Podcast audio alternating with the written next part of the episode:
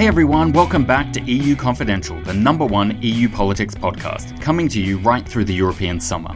I'm your host, Ryan Heath, political editor at Politico Europe. And this week we have not one guest, but lots of them. We've asked Politico reporters to talk us through the standout stories they've been working on over the summer. We even called up some of them while they were on holiday to get them to tell their stories to you. So, coming up, you'll hear Ginger Hervey and Jillian Deutsch getting under the skin of the tattoo industry. Carmen Paun on her postcard from Romania, reflecting how emigration has changed a village she's known since childhood. Then you'll hear Kait Bolangaro, who's been on a field trip, literally, to hear how Belgian potato farmers are struggling with the heatwave. And finally, Simon Marks talks about his investigation that revealed how Europe is giving Syria's regime a lifeline by importing phosphate, a key fertilizer ingredient. We'll include links to all of these stories in the listing notes for this edition of the podcast. And of course, we'll also hear from our regular panelists, Alva Finn and Lina Aburous, with a roundup of EU WTF moments of the week, including that extraordinary bridge collapse in Italy and the political blame game that followed. So let's get started by diving into the tattoo business.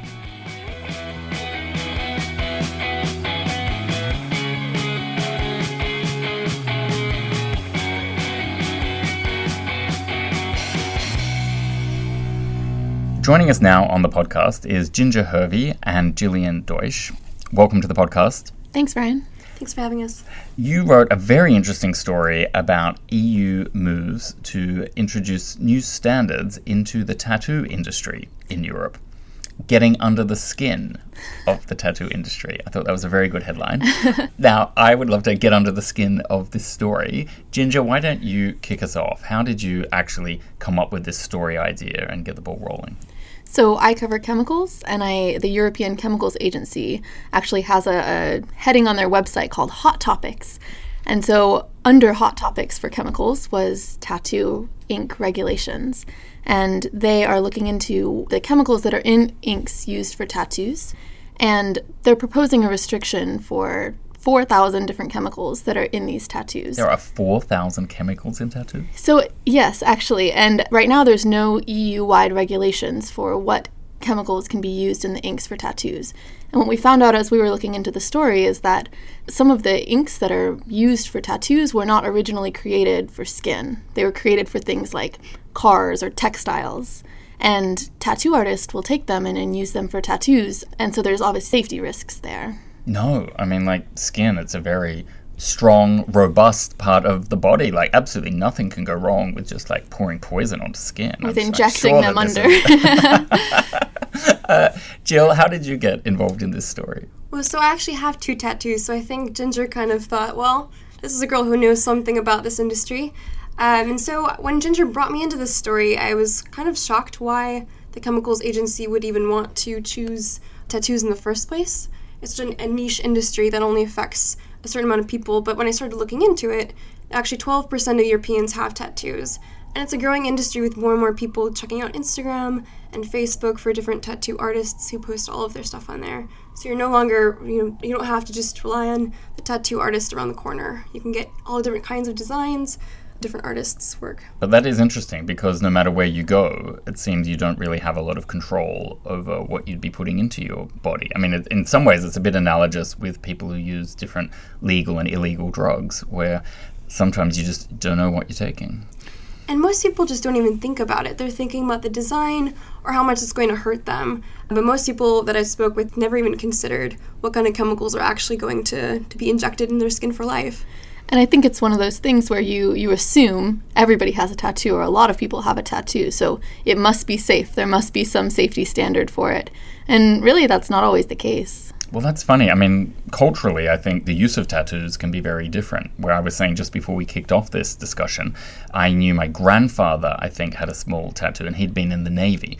And so I always grew up with this impression that tattoos were things that people in the Navy and in prison had, and that, you know, quote unquote normal people didn't have tattoos. And now it's become very prevalent, you know, like really seriously, sort of 20, 30, 40% of young people in some countries have tattoos these days. It's definitely been co opted by like the hipster movement.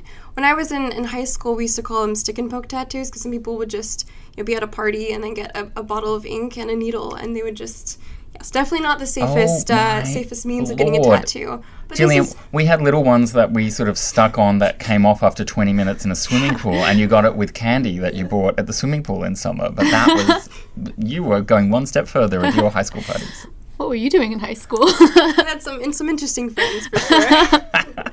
Uh, Ginger, what, what do you think is the political dividing line here? Is there going to be some kind of backlash where different grassroots organizations or national governments say, get out of our turf, EU, this is for us to decide? I don't know. There is a little bit of paternalism with a lot of chemicals issues. So when you say, okay, if somebody wants to get a tattoo, maybe common knowledge says it's not that safe to inject chemicals under your skin. And so the EU, you know, people get to make that choice. The EU shouldn't be regulating this kind of stuff. But I don't think politically will be the biggest problem here. The biggest problem is going to be practically how do you restrict inks that are being being used at parties in high school or being made for cars and textiles, but then being bought by small artists or small scale artists to inject in people's skin. So that's going to be practically really difficult to enforce, and that's what the chemicals agency is dealing with mostly. Well, it's a fascinating story. Jump on politico.eu and find out how to get under the skin of the tattoo industry. Thank you, Ginger, and thank you, Jill. Thanks. Thank you.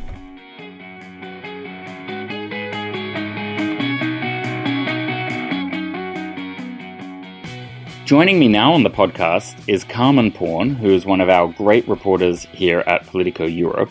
So thank you for joining us, Carmen. Thank you for having me, Ryan. Now, you wrote a postcard from a village called Intorsura, which is very connected to your past in Romania.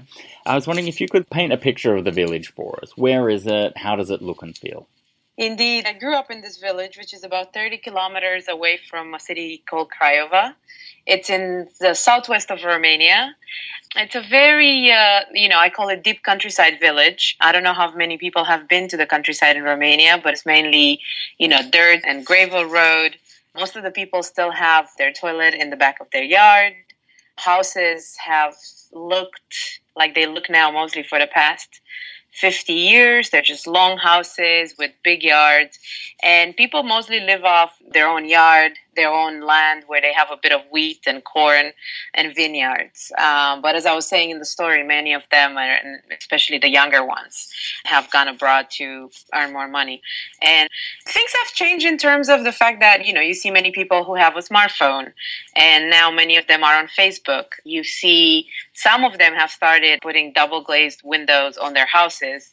You know, but I would say it's really cosmetic changes. Most of the main things of daily life in, in that village haven't changed so much over the past 30 years or so. And I always thought to myself that in, you know, in 30 years from now, when I'll come back to the countryside, there will be a better road. You know, we can drive easily here. And that hasn't changed so much. The road is a bit better, but it's not, it hasn't improved significantly. It still takes almost the same amount of time it took me 25, 30 years ago to get from from Bucharest to the countryside. One thing that has changed positively is that when it rains really hard, you don't get stuck with your car in the mud because they put some gravel.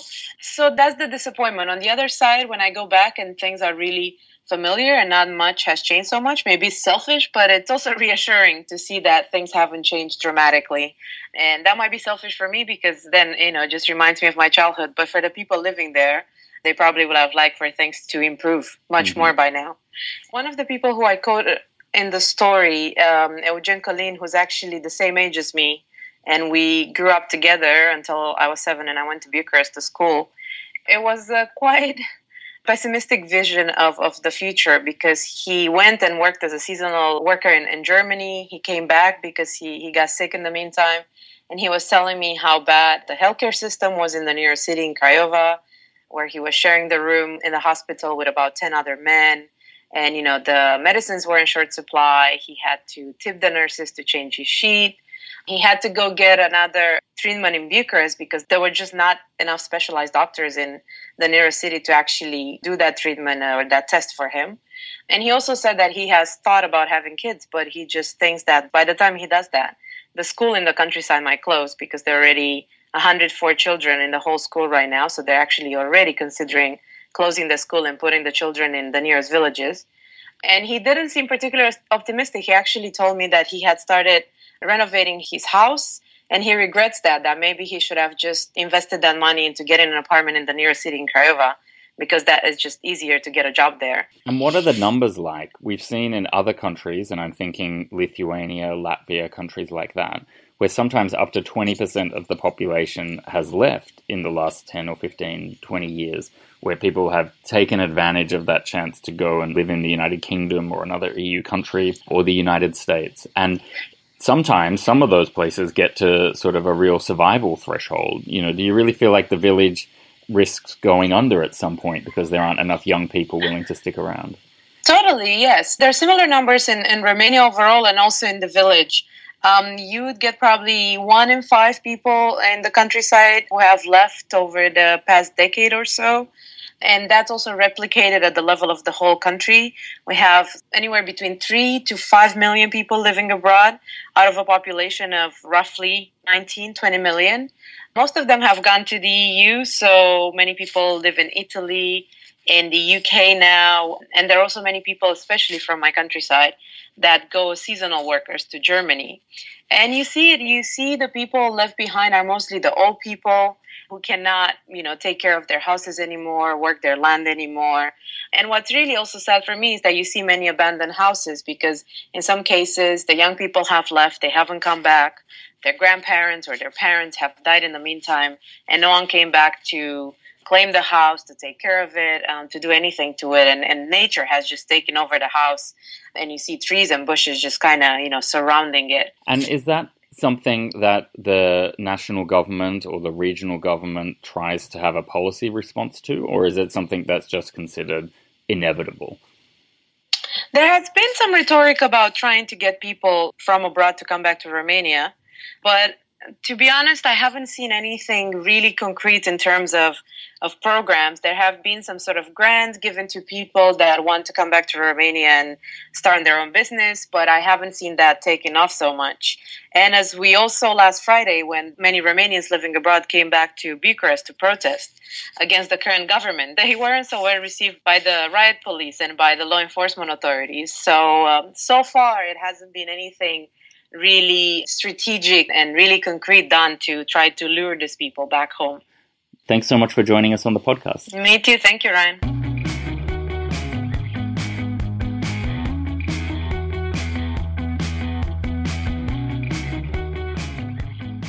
Joining me now is Kait Bolangaro, who had a great story earlier in the week, and it was around problems with Belgium's potato crop.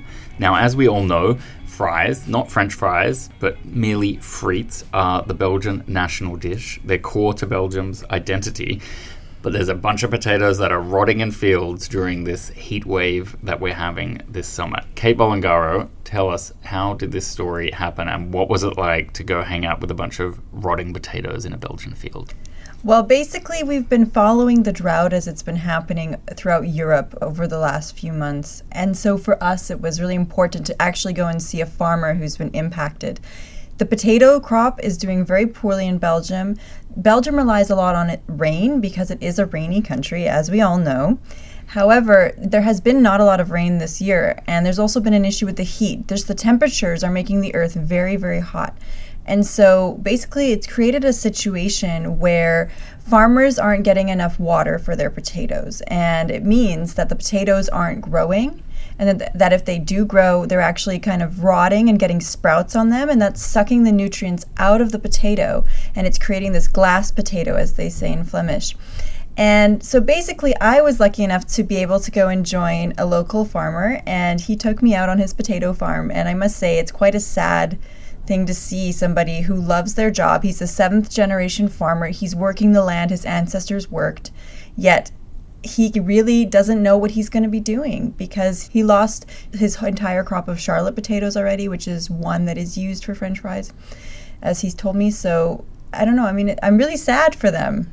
Now, this makes me wonder how much we can solve with technology and other innovations. You know, how much of this could we predict and how much could we minimize the impact of things like drought through new smart farming techniques? Did he show you all the things he tried to save the crop, or was this really a case of someone who was doing things the way they'd always done them and was just at the mercy of the environment? This was definitely someone who was at the mercy of the environment. The big thing is that they don't have irrigation systems, and because it normally rains enough to feed to flood the fields in a good way and make sure that crops can grow without a problem, they just haven't invested in it. And to build that infrastructure right now is quite expensive for farmers to be able to do that. So basically, uh, I think there could be new ways of sort of conserving water. And this farmer is very much pushing his local city council in Leuven to be helping farmers to get together to develop a water plan because apparently they have a plan for when it's a drought, but they don't have a plan to conserve water. They don't have a plan to share water resources or even harvest water. So they're trying to find new ways to address this water shortage, which is going to continue to be a problem in Europe. And did we get further down the supply chain into the frite industry itself? Are we going to be running out of those fries at some point in the summer here in Belgium? Or is it a case that the single market works great and we'll just get the potatoes from somewhere else? Well, frite representatives are quite concerned. They haven't really given up hope that there will be rain. We have had a bit cooler temperatures now. Mm. Hope isn't a very good strategy, though, is it? You can do a rain dance. Sometimes that works. But I think that they're staying optimistic and hoping that there could be an uptick before the harvest happens. However, potatoes are going to be smaller either way. So I think they're trying to find ways to manage that. One thing that they did say is that this is impacting crops across Europe. Germany as well is being hit by this. Poland, Ireland, big potato producing countries. So I don't think that Belgium is necessarily going to be able to make up its manque de frites by importing potatoes from its neighbors. Well, Kate, we all know now we've got to go in and get those fries before they run out at the local frite stand. Thank you so much uh, for joining us, and may the frite be with you. Thanks for having me, Ryan.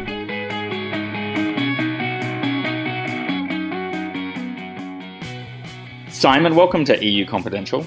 Hi, Ryan. Now, you've got this cracking story that we can talk about for a few minutes where you demonstrate that Greece is throwing an economic lifeline to Syrian President Assad and his regime by reviving phosphate imports. Now, phosphates are mostly used in fertilizers in Europe, and it was a big business until the war in Syria closed the mines and President Assad and his regime became persona non grata in Brussels.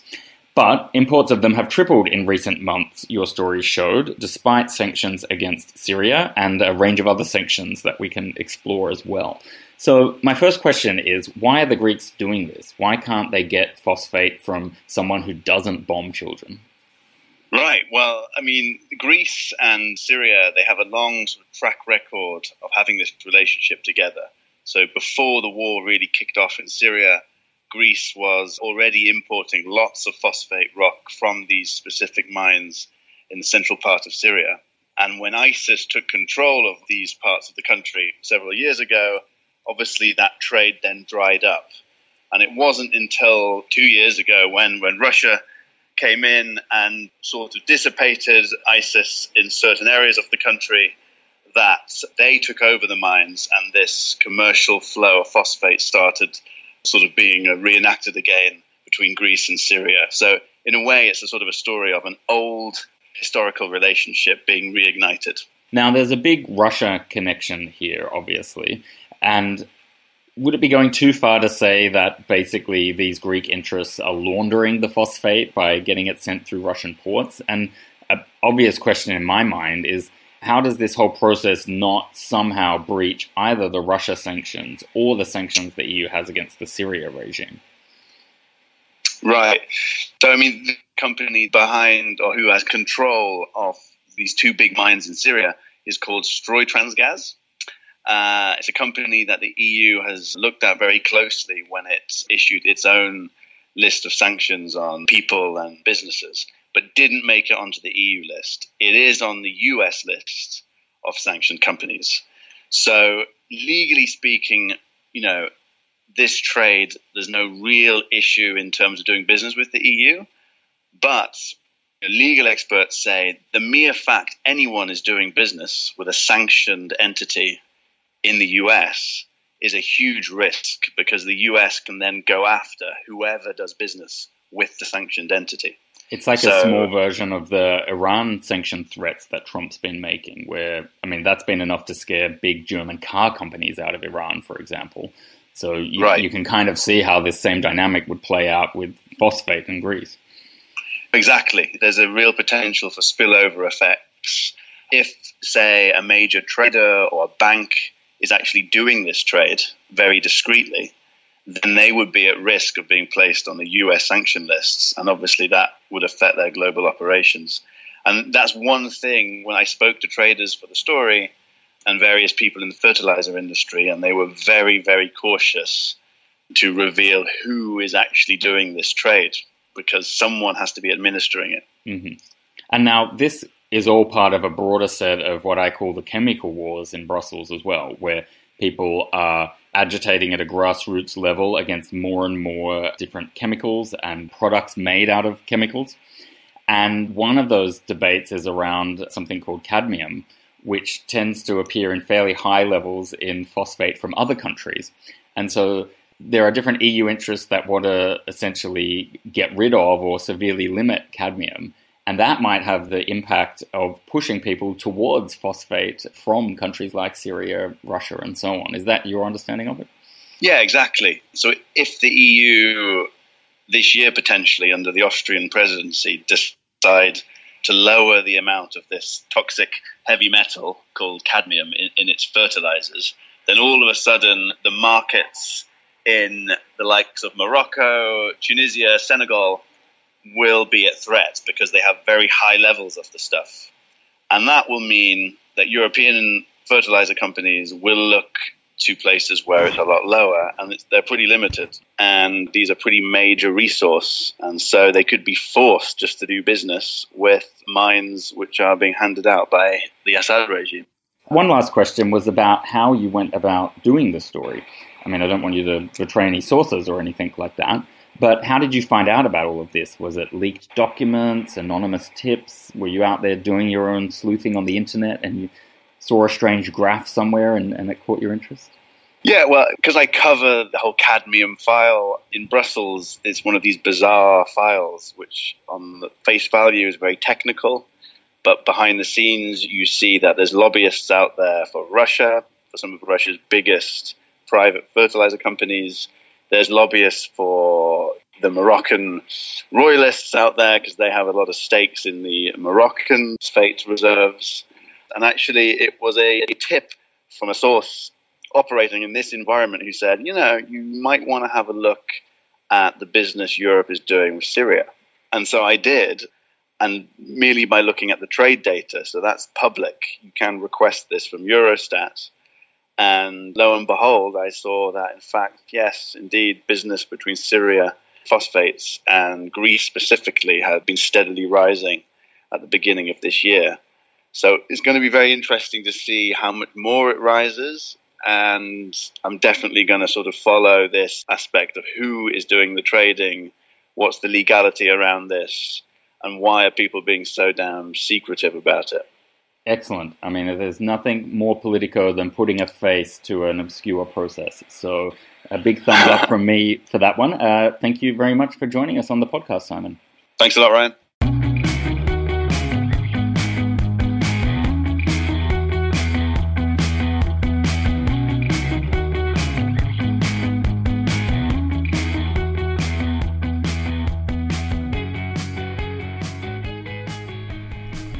And now we're welcoming back the Brussels Brains Trust. Hello, Alva Finn. Hi, Ryan. Hi, Lina. Hi, Lina Aburous. Good morning, Ryan. Good morning, Alva. Yes, well, it's an interesting week. We have several WTF moments to discuss. I don't think we should delay. We can begin with this Italian bridge incident. Maybe that's a WTF moment in and of itself. But what I wanted to talk about was Matteo Salvini's response. He's the populist right wing deputy prime minister of Italy, and also the Five Star movement being quite heavily involved in the decisions and the rhetoric that may have prevented some of the repairs to that bridge that were clearly very needed. What we had was Salvini essentially saying that it was EU budget rules which led to a situation where Italy didn't have enough money to repair a bridge. I could unpack that in myriad ways, but I'm going to throw it over to you two first. Alva? Yeah, it just is classic populism trying to blame the European Union for something that it should have done itself. The European Union actually gives money to a lot of member states to help with infrastructure like that. So it's classic populist leaders saying, oh, it's Brussels' fault. And I just don't agree with it. And I think if he manages to sell that to people in Italy, it makes me even more worried for the future, to be honest, because there must be very low sentiment towards Europe if they believe that crap. It's a tragic because if this gentleman projects himself as a leader to lead the future of such an important European country as Italy into blaming the others and not taking any sort of responsibility. Of course, this is an accumulated problem. For a bridge, it's uh, 50 years old. But reading the stories in the media, apparently it's not the first time that this bridge come out to the spot in order to be repaired and fixed. And apparently they have stopped so many times, they posed all infrastructure projects without thinking at the end of the day the human it's astonishing that as well he wouldn't care about the population who voted for him and for his party. Blaming Brussels, it's the simplest, the easiest way. No actions, no plans, no even a sympathetic statement for the victims and for their families. So it, it, it is it's a cheap shot, if I can say that. Yeah, I mean, I wanted to unpack it from the angle that it's it's a very clever tactic because what he's confusing is an unpopular policy, which is the idea that the EU puts limits on national budgets, with Italy's own budget choices and ignores that the EU has actually invested a lot specifically in Italian infrastructure. So I wanted to list some of that because this one really did make me angry. So there are four different ways that the EU has contributed to Italy's infrastructure recently. The first is a project called the Connecting Europe Facility, where most of the money goes to transport infrastructure, and Genoa is actually at the end of one of the corridors. So there's EU money available for dealing with infrastructure problems in Genoa. Then something that's known as the Juncker Investment Plan is a massive infrastructure program. It was laughed at when it was developed, but it's proven to be overall quite a success. And Italy has access to money from that fund as well.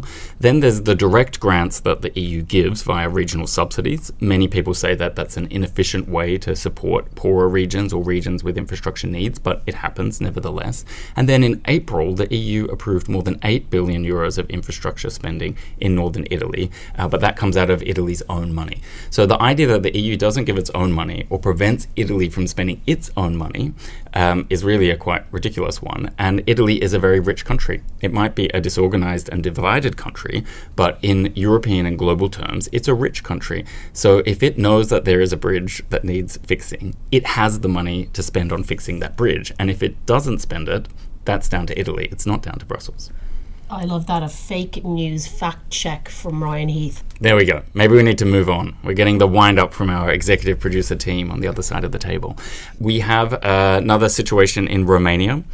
It's a little bit disturbing at the general level, and because of the specific reason that Romania will be holding the rotating presidency of the EU in the first six months of 2019. And that is a situation where we saw Romanian police, uh, presumably on instructions from the Romanian government, cracking down on a huge anti government protest that took place this week.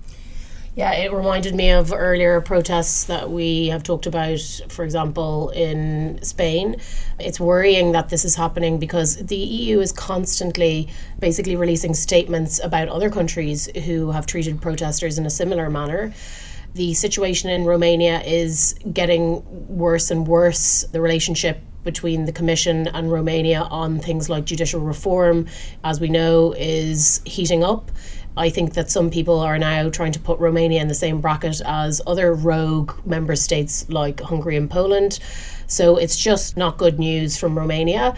Also, it showed up a bit of tension within Romanian politics because not everybody feels the same way about this because all the protests were about anti corruption. They had put together quite a good anti corruption team, but then it's being a little bit dismantled by the government. However, the president doesn't agree with that.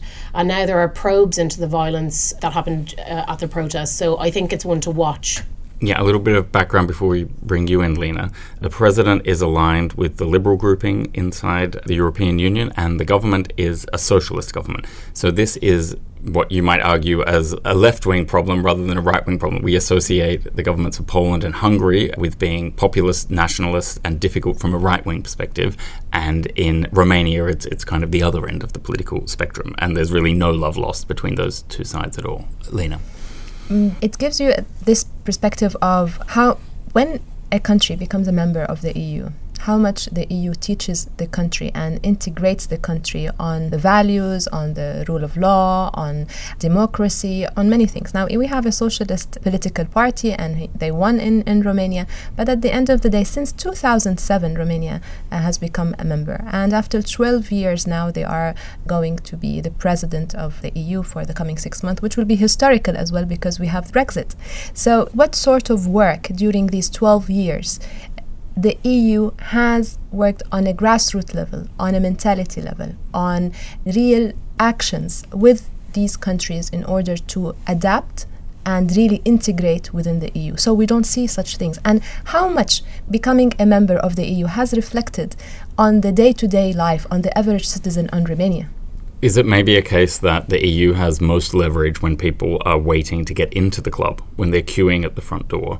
But once people are in, it has much less control over those countries. And so the lesson is really you've got to be tough before people get in because then that your best shot is gone. Precisely, and I, when we have now uh, the Western Balkans, and we'll see if the EU is going to do the same thing or they're going just to make sure they're protecting their territories and making sure that Russia is at a certain point not getting closer and closer. So wait to see for the EU on this. Well, speaking of the Western Balkans, we had an extraordinary situation in the last week of a playwright from Kosovo, Jeton Neziraj, who was applying to get visas into several European countries, also into Romania to appear at a very famous theatre festival that takes place in Romania each year. And he was rejected by all of those countries. And the reason why that is a bit of a punch in the gut for people in Kosovo is that they have been seeking visa liberalization and easier access into European countries.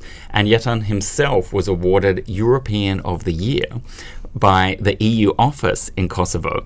And he can't get into the European Union. So I don't know what sort of message that's sending, but I thought it had to be mentioned.